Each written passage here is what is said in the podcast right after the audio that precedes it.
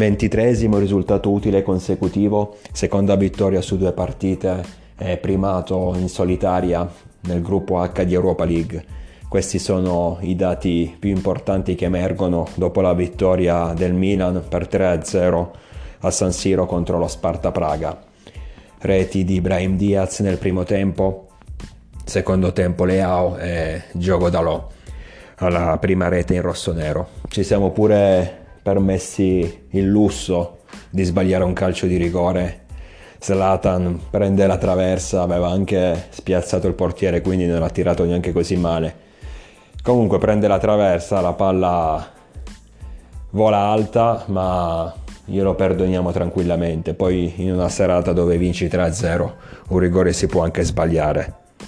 Ormai da tempo noi tifosi milanisti abbiamo solo cose positive, spunti positivi dopo ogni partita. Anche adesso riguardo il girone di Europa League, nonostante ci siano state solo due partite, abbiamo comunque messo una piccola ipoteca sul passaggio del turno considerando che siamo a 6 punti. Eh, la seconda in classifica, se non ricordo male, il Lille che sarà tra l'altro il nostro prossimo avversario a San Siro giovedì prossimo, a 4 punti, Celtic a 2 e Sparta Praga ancora a 0. Quindi dovessimo battere i francesi nella terza giornata saremmo praticamente qualificati al turno successivo. Non ci sarebbe ancora la matematica certezza, però diciamo che un, un passo, un piede eh, nella qualificazione ce l'avremmo, anche qualcosa più di un piede. Detto questo, la partita in realtà, almeno all'inizio, non è stata semplicissima. Ricordiamo che lo Sparta Praga non ha i 90 minuti pieni nelle gambe perché il campionato in Repubblica Ceca si è fermato a causa della pandemia quindi è arrivato diciamo senza il ritmo partita. Nonostante tutto comunque ha ben tenuto per eh, i 90 minuti, quindi in realtà questa defiance non si è palesata molto. Come dicevo, oh, siamo andati siamo stati un po' um, non messi sotto, um, ma abbiamo trovato de- delle difficoltà inizio partita anche perché i nostri avversari sono partiti subito abbastanza fallosi, l'hanno messa molto sul fisico, sull'agonismo. Si sono naturalmente chiusi tutti in difesa, ma questo era normale aspettarselo e non riuscivamo a trovare dei varchi. Consideriamo inoltre che la nostra formazione, come ormai sta accadendo sempre in Europa League, pensando anche ai preliminari, aveva molti pseudo titolari in campo quindi mi riferisco a Brahim Diaz, Tonali, Krunic, Gioco Dalò, quindi non c'erano i titolarissimi.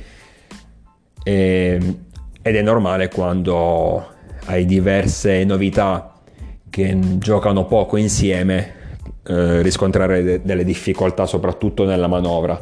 Ma il problema non è stato tanto quello eh, è come detto più che altro la fisicità dei nostri avversari eh, l'irruenza più che altro eh, ci hanno messo un po' in difficoltà.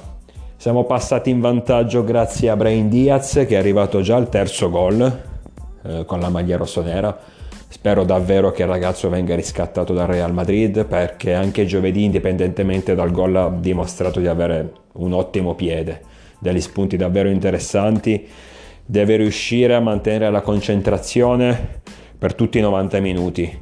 Dovesse mm, e, e migliorare anche un po' la, l'aspetto fisico, lo vedo ancora un po' fragile, un po' troppo leggero ma comunque dovesse migliorare questi aspetti diventerebbe davvero, non dico imprescindibile perché comunque al suo posto gioca eh, Cialanoglu e lui è davvero imprescindibile.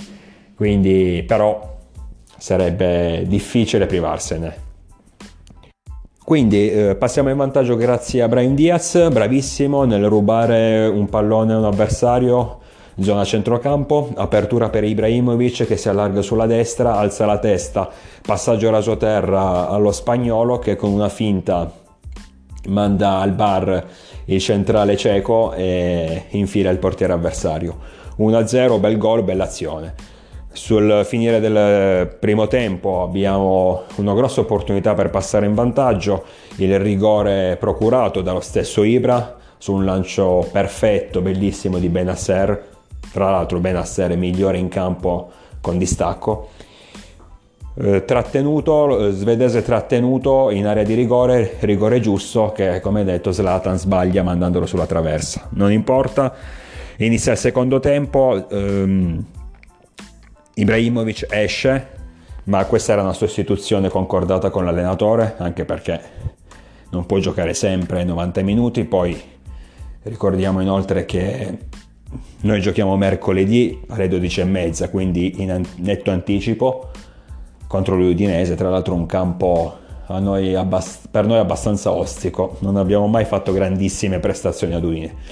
Quindi esce Slatan, entra al suo posto Raffaele Ao, che ha subito un'occasione, anzi due occasioni, una di testa, dove non eh, c'entra lo specchio della porta. Un'altra su ripartenza, tu per tu col portiere, tira addosso all'estremo divers- difensore avversario, nella stessa azione prova a ribadire in rete Tonali, ma anche lui prende in pieno il portiere avversario e quindi sfuma il secondo gol che però arriva pochi minuti dopo. Bel lancio ancora di Benasser per Dalò eh, Dalò che fino a quel momento aveva fatto una dignitosa partita ma eh, sulla destra al posto di Teo Hernandez ma era risultato un po' timido. Mm, niente di, di, eccezionale una partita comunque decorosa un 6 in pagella senza, senza troppi fuochi d'artificio. Poi si è svegliato improvvisamente nel, se- nel secondo tempo è partito appunto in con un assist eh, per eh, Raffaele Ao. Stavo dicendo, passaggio di Benasser, eh, Dalò sulla fascia, eh, con una trivela, proprio il gesto, il gesto tecnico, se vi ricordate, tipico di Quaresma. Comunque con una trivela rasoterra, palla in mezzo, Leao deve soltanto spingere la sfera in rete, gol facile facile e quindi arriva subito il 2-0.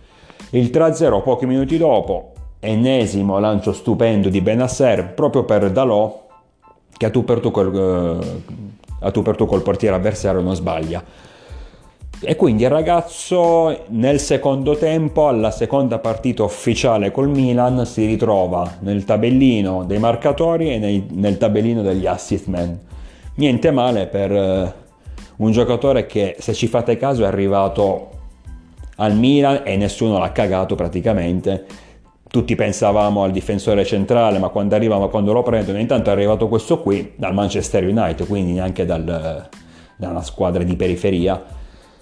Non l'ha cagato nessuno, non, Infatti ho pensato magari molti milanisti neanche si sono accorti che comunque è arrivato un terzino che può giocare sia a destra sia a sinistra, che ha un ottimo piede, che ha anche una buona esperienza nonostante la giovane età e che schifo non mi fa.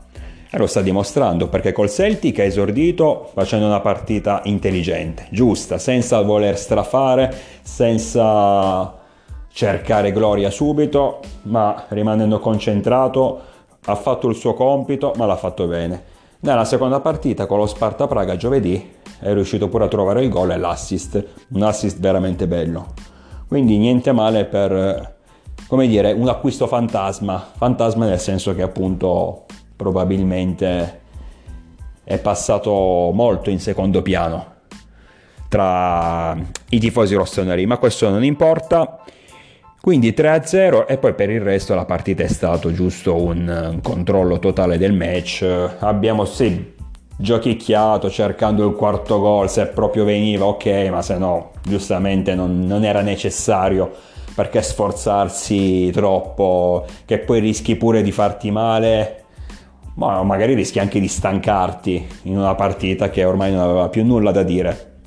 Avversario mediocre, ma lo sapevamo bene, sono quelle classiche squadre che finché stai sullo 0-0 ti possono mettere in difficoltà, ma più che altro perché sono, diciamo, cattive, grintose, ecco, e quindi cercano di chiudere ogni spazio. Nel momento in cui sblocchi il match, la strada è più che in discesa.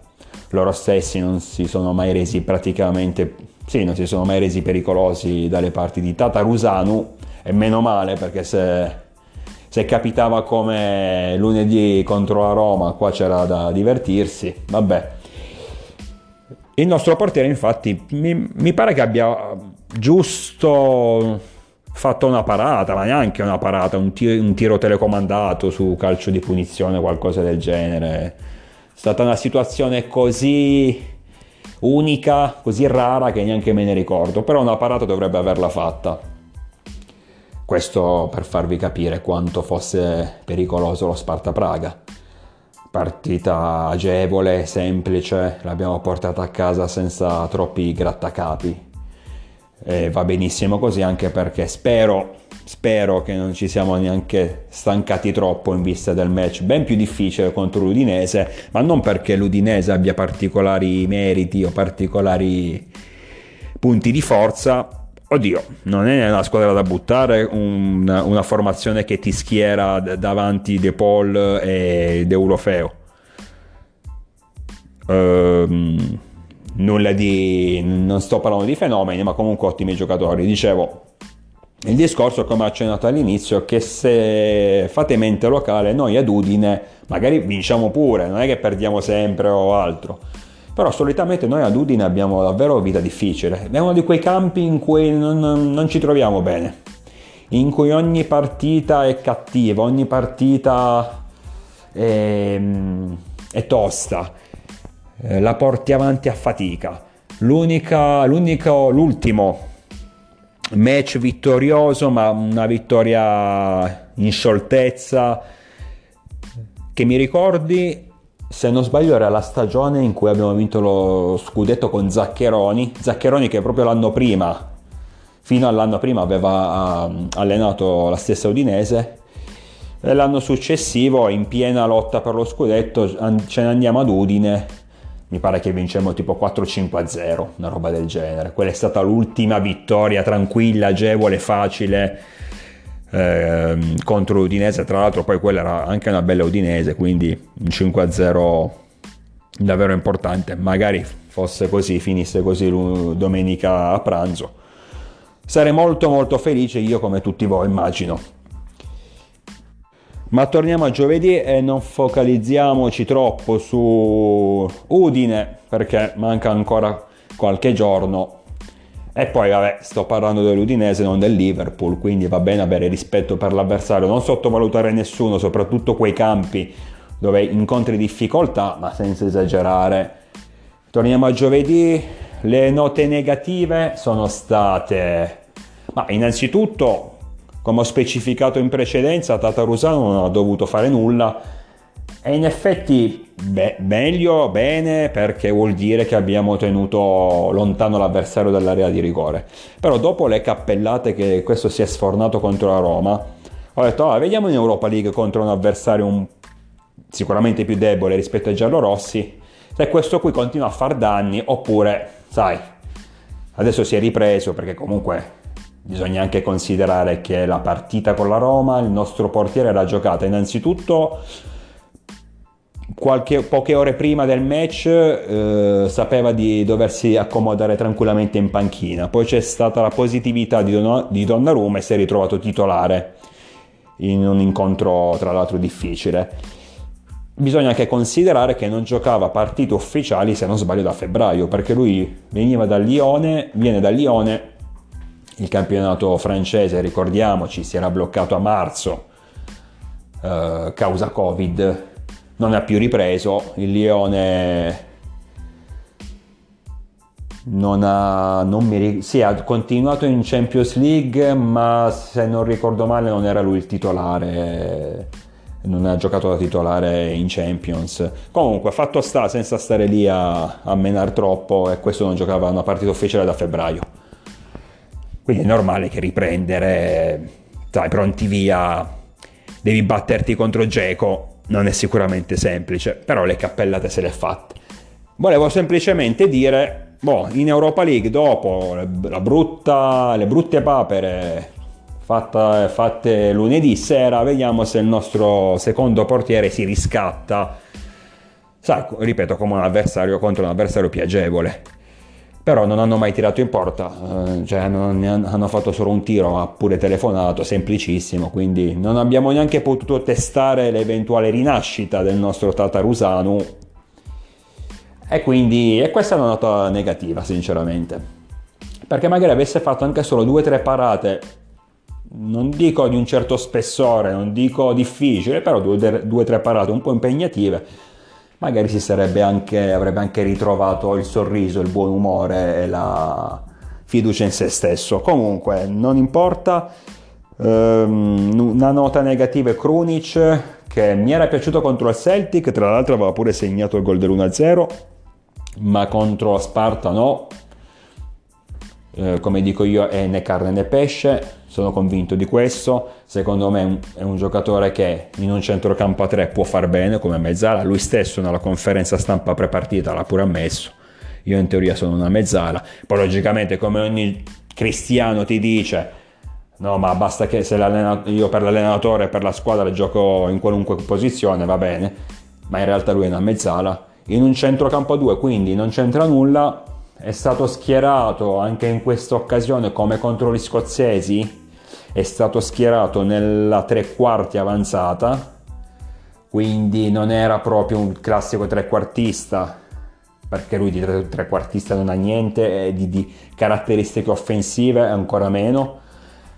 Era un, diciamo, un terzo centrocampista prestato alla fase offensiva, diciamo così.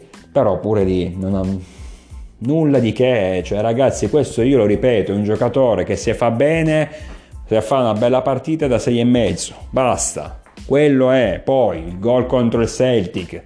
Chi se ne frega, tutti sono capaci a fare un gol a quei livelli, se ci arrivi evidentemente un gol lo sai fare. Pure Cerci un gol l'aveva fatto con noi, e, sto dicendo Cerci, che è proprio il punto più basso.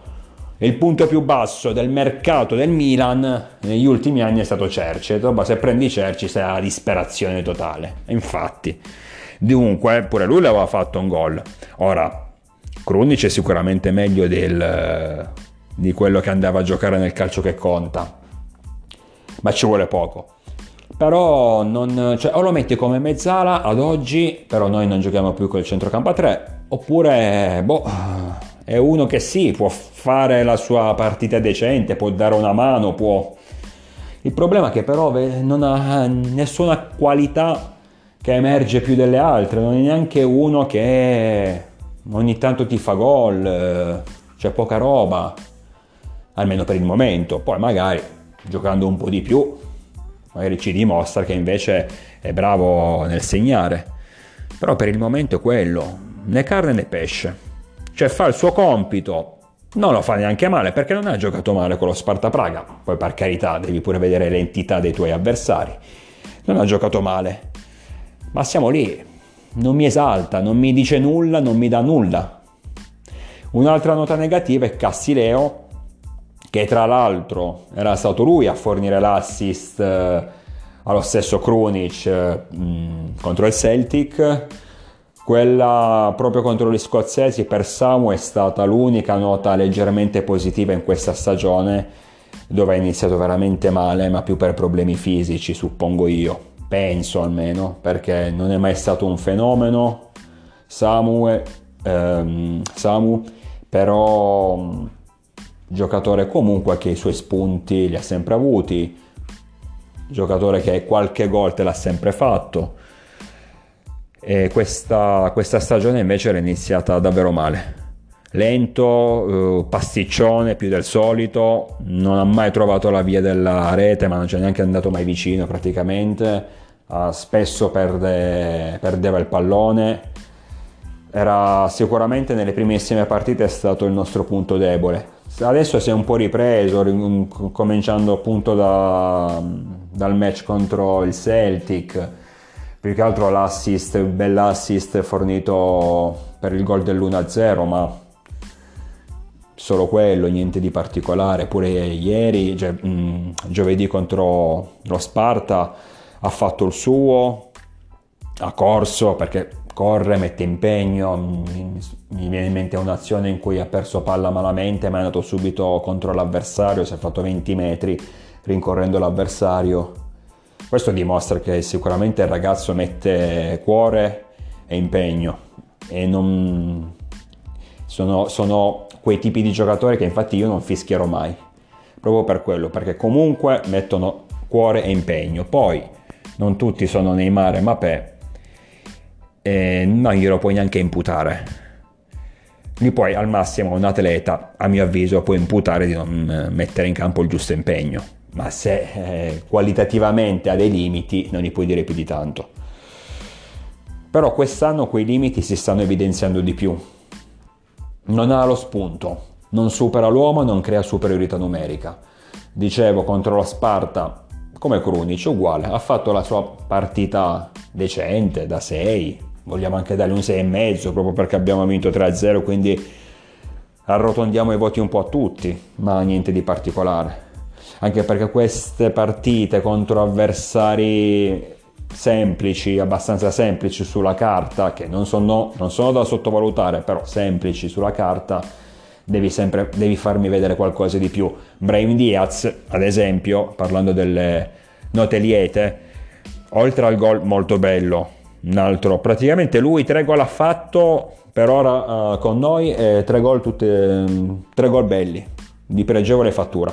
Dicevo, oltre al bel gol, ha dimostrato di essere di una classe molto superiore rispetto agli avversari. Sicuramente è stata la miglior partita di Brahim eh, da quando è con noi.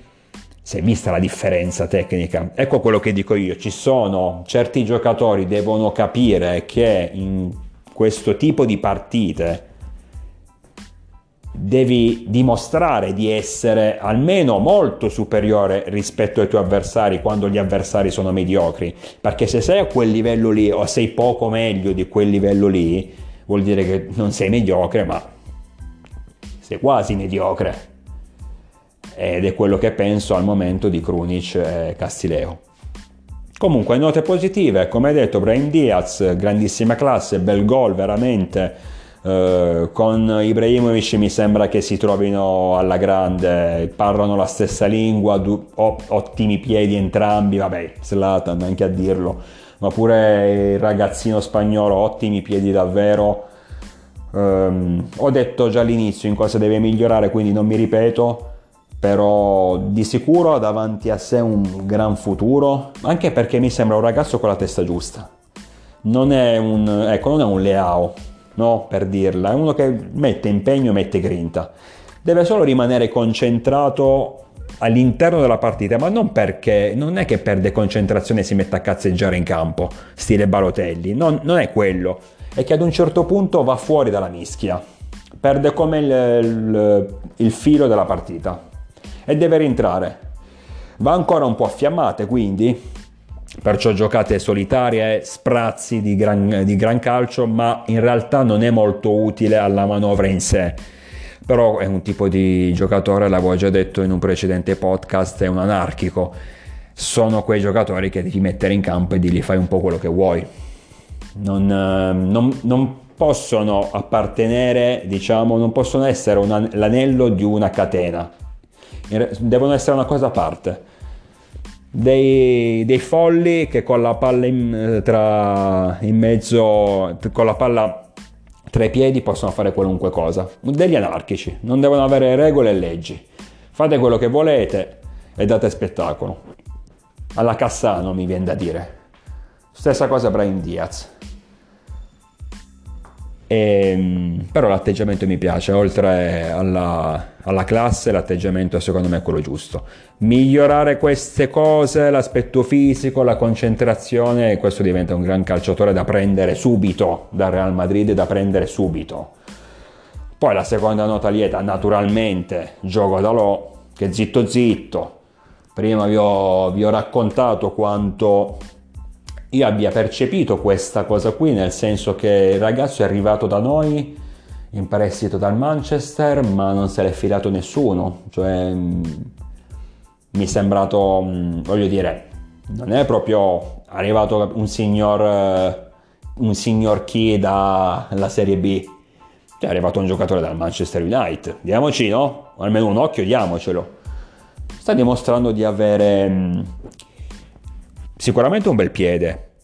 Ha fatto un gol contro lo Sparta Praga e soprattutto quando si parla di giocatori difensivi che fanno gol è un'ottima cosa perché avere una squadra dove diciamo i 10 giocatori di movimento possono fare tutti e 10 hanno le qualità per far gol vuol dire che hai molte più soluzioni infatti io spero che arrivi presto magari già domenica adesso non voglio mandarmela però spero che arrivi presto magari già domenica una rete di uno dei due centrali. Eh, o Chiaier o Romagnoli, ci stiamo andando vicino, ci siamo, soprattutto con la Roma siamo stati a un passo perché Chiaier ha preso un palo, Romagnoli ha avuto due occasioni di testa sul calcio piazzato, soprattutto la seconda al 95 minuto, Dio santo, un infarto che non stava per venirmi dalla gioia, invece mi è rimasto proprio l'urlo strozzato in gola palla uscita di pochissimo, però ci siamo, secondo me nell'area il, gol del, dei, dei, nostri centrali, perché gli attaccanti segnano, i centrocampisti segnano, potrebbero fare di più, ma segnano e ci manca, i terzini segnano, Donnarumma um, lo lasciamo in porta, non c'è problema, adesso manca il centrale. Fatto il centrale, il gol del centrale, abbiamo una rosa di potenziali bomber. Comunque, a parte tutto, dicevo per uh, Dalò um, ha un bel piede, ha fatto gol, bellissimo l'assist. E, um, appunto quando i gol arrivano anche dalla, da, dalla parte difensiva è sicuramente positivo e sono certo che mh, avrà più spazio durante la stagione. Adesso sappiamo che se Teo, che comunque gioca sempre, che comunque spinge sempre tantissimo, eh, dovesse accusare un periodo di affaticamento, c'è il sostituto ideale. Non, non ancora alla sua altezza, per carità, però se queste sono le premesse va benissimo così. È rientrato tra l'altro in campo Conti negli ultimi minuti al posto di Calabria. Io sinceramente Conti pensavo che fosse ancora infortunato perché si era fatto male nelle ultime giornate della scorsa stagione. Io pensavo che ancora fosse infortunato, infatti non lo vedevo da nessuna parte. Ho detto, boh, considerando che lo scorso anno comunque Pioli un po' fatto, lo faceva giocare, perciò ho detto qua niente, manco un minuto, mezzo, mezzo minuto, nulla. E, e invece è vivo, è rientrato, ha fatto una manciata un po', ha giocato un po', una manciata di minuti, va benissimo così. Metti che possa servire pure lui, dai. Per il resto, dai, tutti positivi, a parte Krunic e Castileo. Ah, Tonali, è vero che Tonali praticamente... Cioè, non voi ricordatevi, cari tifosi milanisti, che quando gioca Tonali, ricordiamoci, ecco, che mm, bisogna per forza sempre aprire un capitolo su Tonali, però ormai è così, nel senso che dobbiamo sempre mettere sotto la lente di ingrandimento la sua prestazione. Io sinceramente non lo farei, nel senso che è un giocatore del Milan, un ragazzo con grandissima tecnica, grandissime qualità, è una testa al posto giusto e deve semplicemente crescere. Non mi piace mettere pressione e stare lì a guardare ogni passaggio, ogni movimento, ogni parola, no. Comunque, eh, parlando di Sandro, ha fatto una partita dirigente, mi è piaciuto, senza grandi giocate sicuramente, ha sfiorato il gol come ho spiegato in precedenza, senza grandi giocate però come avevo pensato, come avevo detto in un vecchio podcast, Tonali gioca meglio in coppia con Benasser perché Tonali ha le caratteristiche, anche se tutti lo, lo credono, lo immaginano, lo, lo, percepiscono come un regista, ma secondo me solo perché c'ha la faccia uguale a Pirlo, sarà quello, non lo so. E tra l'altro adesso si sta facendo crescere la barba Sandro, quindi vuole proprio assomigliare al maestro Pirlo della Juve. Maestro, vabbè, notate l'ironia. Comunque, ehm, dicevo, gioca molto meglio con Benasser perché Tonali ha più le caratteristiche di che sì, non è un regista, non so se sarà mai un regista, non so neanche se ad oggi Pioli voglia farlo diventare un regista in futuro, non lo so, non credo. È un incontrista, un mediano, come detto, eh, non è un caso che il suo idolo sia Gattuso, non è un caso che si sia preso proprio la 8 del grande Rino e non è un caso che abbia giocato meglio con Benasser che invece sta facendo il regista, che pure lui non è un regista, pure lui sarebbe una mezzala, però da noi sta facendo il regista, lo sta facendo bene. Ehm, è stato il migliore in campo contro lo Sparta, dei lanci alla, alla Sedorf vecchio stile, stupendi, veramente. Ehm, una gioia per gli occhi, Benasser, una gioia per gli occhi. Sicuramente ad oggi lui, insieme a che si sono tra i centrocampisti più forti in Europa, senza se e senza ma. Però tornando a Sandrino nostro, eh, ha giocato meglio con Benasser, ma me lo immaginavo perché è un incontrista, quindi fa più il gioco di che sì. Giocando invece con che sì, se li devi dare a Sandro delle, di, un compito più da, da regia, più da distribuire palloni, da lanci in profondità, non è ancora pronto per questo ruolo e perciò stecca. Se invece gli fai fare il eh, recupera palloni, è già gli fai fare quel giocatore a cui appoggi la palla e lui te la distribuisce subito al compagno vicino o va lui stesso a prendere la palla. Dai, diciamo un po' un, un Bakayoko nell'anno di Gattuso, quello stile lì per farvi capire, ecco, quindi non proprio un picchiatore, sicuramente uno che ha i piedi dolci, ma che va a recuperare palla e la distribuisce al primo compagno libero. E insieme a Benasser può fare questo ruolo con che sì invece non lo può fare. L'avevo detto, si è verificato non perché io sia un grande esperto, ma perché cerco di analizzare le situazioni a 360 gradi e avevo subito capito che con Benasser Tonali avrebbe giocato meglio. Ha giocato con Benasser e ha fatto una bella partita. Tra l'altro lo stesso ragazzo, il nostro numero 8, nell'intervista dopo il match ha detto giustamente che mm, sta ritrovando la forma fisica perché lui è stato fermo un mese eh, dopo la, lo stop alla fine del campionato scorso, è stato fermo un mese causa Covid e stare un, fermo un mese per un atleta non è poco e quindi ha dovuto rifare, sta rifacendo la preparazione fisica, atletica, non è ancora al top e, e naturalmente soprattutto all'inizio è stato un patimento per lui. Adesso che invece sta recuperando un po' di lucidità, i risultati, i risultati iniziano a farsi vedere. Boh ragazzi, questo era tutto contro la Sparta 3-0, bella vittoria, 6 punti, siamo primi, al primo posto nel gruppo H di Europa League. In questo momento siamo primi in tutto, ma è, solo l'inizio di, di stagione purtroppo, quindi le posizioni attuali nelle diverse classifiche, ahimè, non contano molto. Ma comunque l'inizio, chi ben inizia, no, come si dice, è sicuramente a buon punto. E, um, ci aspetta domenica mezzogiorno e mezza, un orario che io detesto. Sinceramente non so, per, non so il motivo, cioè il motivo lo so per cui hanno in, introdotto le partite a quell'orario lì, motivi economici per le televisioni, eh, però è una cosa secondo me assurda, assolutamente brutto vedere la partita a quell'ora, eh, va bene, ma non importa. Detto questo, cioè, ho specificato quanto la partita con l'Udinese sia importante perché dobbiamo subito riprendere a correre dopo lo stop con la Roma. Lo stop sfortunato con la Roma, il pareggio con i giallorossi. Dobbiamo subito recuperare la, la corsa verso i nostri traguardi ma è un campo che non ci dice bene solitamente. Tra l'altro lo scorso anno ci abbiamo pure perso, era la prima di Giampaolo.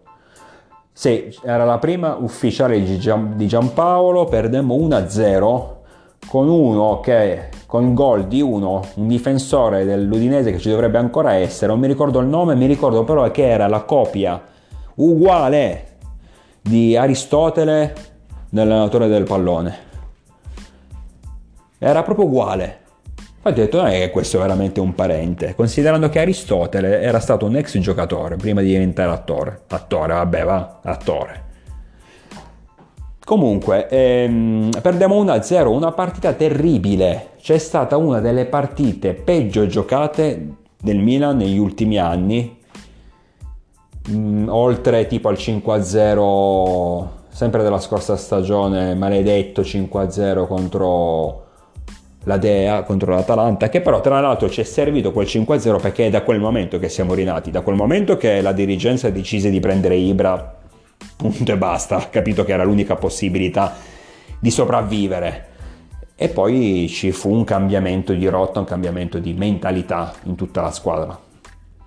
Quella è stata l'ultima brutta sconfitta che abbiamo subito perché poi ci furono solo quelle contro l'Inter, ma che poi nel secondo tempo contro l'Inter, quando perdemmo 4-2, sicuramente è una sconfitta che mi ha fatto male davvero, mi ha ferito tantissimo, però c'è da dire che con, contro l'Inter perdemmo nel secondo tempo, il primo tempo vincevamo 2-0 e vincevamo alla grandissima, e poi un'altra sconfitta era stata quella col Genoa nell'ultima partita prima del lockdown, una situazione un po' borderline perché in real- non tutte le partite si giocarono.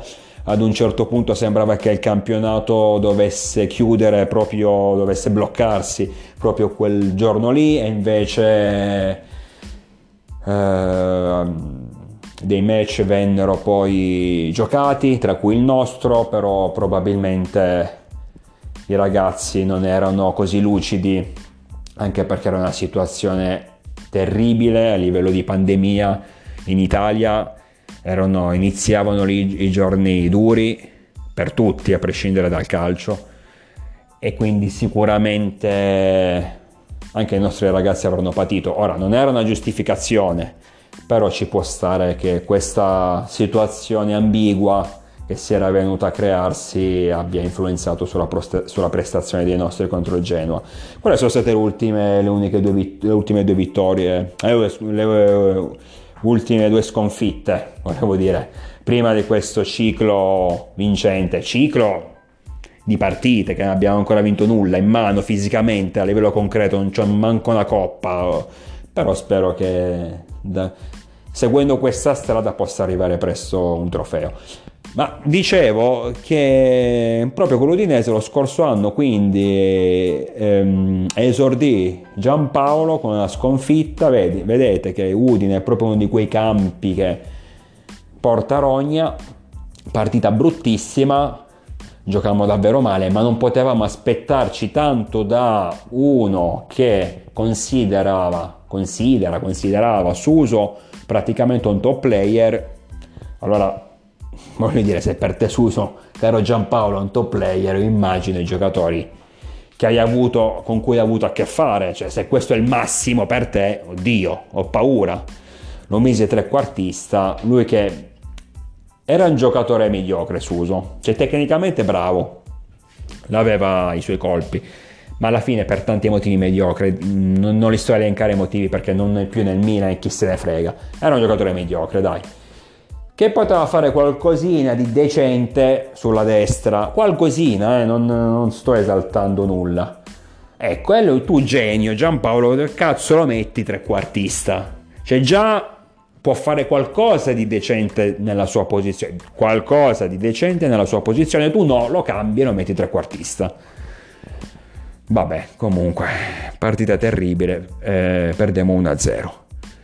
Adesso, speriamo di non ripetere quella prestazione schifosa, speriamo di ritornare a casa con i tre punti, perché sarebbero davvero importanti, dobbiamo riprendere a correre, dobbiamo riprendere a vincere in campionato, il punto contro la Roma non è stato affatto negativo però mi è rimasto un po' qui, come si dice, perché era una partita che potevamo vincere tranquillamente, siamo stati un po' distratti, un po' troppo distratti e dobbiamo riscattarci subito.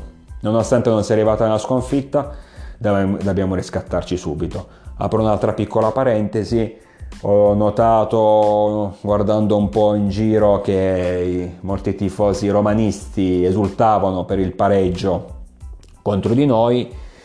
Loro non lo sanno che hanno pareggiato grazie a un rigore inesistente, anche il nostro era, inesistente, ma comunque grazie a un rigore inesistente e grazie a due cappellate nostre, essendo col cavolo che pareggiavano. Però evidentemente cioè, anzi, sicuramente se tu esulti per aver pareggiato contro di me, mi stai facendo un complimento, vuol dire che c'è paura di me, se no non esulteresti per un pareggio. Perché se noi pareggiamo con l'Udinese e, e non voglio, e non, e per, facendo tutti gli scongiuri, ecco, dico, non vado ad esultare. Magari, non so, sto perdendo 2-0 contro l'Udinese, faccio un esempio, Udinese, Sampdoria, no, so, dite voi, Cagliari, sto perdendo 2-0 perché ho giocato di merda riesco a recuperare all'ultima, allora sul momento sono contento, esulto, però poi faccio mente locale finita la partita e dico c'è da esultare poco, che cacchio esulto che ho fatto un punto contro una squadra inferiore. Se tu invece esulti contro di me, caro romanista, vuol dire che mi reputi superiore, mi reputi forte, quindi mi stai facendo comunque un complimento. Ma va bene, ma in questo momento il Milan infatti è una squadra forte, è una squadra che può competere con tutti, punto e l'ha dimostrato anche giovedì quando entrano gli pseudo titolari, perché io non li chiamo panchinari ma pseudo titolari, quando entrano possono fare la loro dignitosissima partita con un avversario non all'altezza, ma comunque dignitosissima partita. E il Milan è una squadra che ha una formazione titolare importante, e dei ricambi quasi all'altezza dei titolari.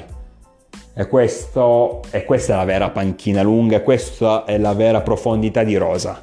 Non devi avere 50 giocatori per forza, avere dei titolari importanti e avere quei 5-6 pseudo titolari che se entrano perché uno è stanco, uno si infortuna, quello che volete, non ti fanno rimpiangere il titolare. E questo è il Milan attuale, perciò fa paura, perciò sta ottenendo dei risultati importanti. Concludo dicendo ragazzi, eh, domenica Rebic, il nostro Rebic, che ci è mancato davvero tanto fino a questo momento, ricordiamo tra l'altro abbiamo, stiamo ottenendo, ottenendo degli ottimi risultati, consideriamoli tutti gli infortuni che abbiamo avuto, perché per un periodo, per qualche giornata abbiamo rinunciato anche a Ibra e praticamente da inizio campionato stiamo rinunciando a Rebic che ha giocato pochissimo, nonostante tutto i risultati arrivano. Nel momento in cui la nostra squadra avrà tutti i suoi componenti effettivi, allora davvero inizieremo a divertirci ancora di più rispetto ad oggi. Noi ci sentiamo magari domenica, magari lunedì, commentiamo la partita con l'Udinese, speriamo di commentarla con un bel sorriso eh, vi aspetto numerosi, naturalmente sempre con il diavolo dentro.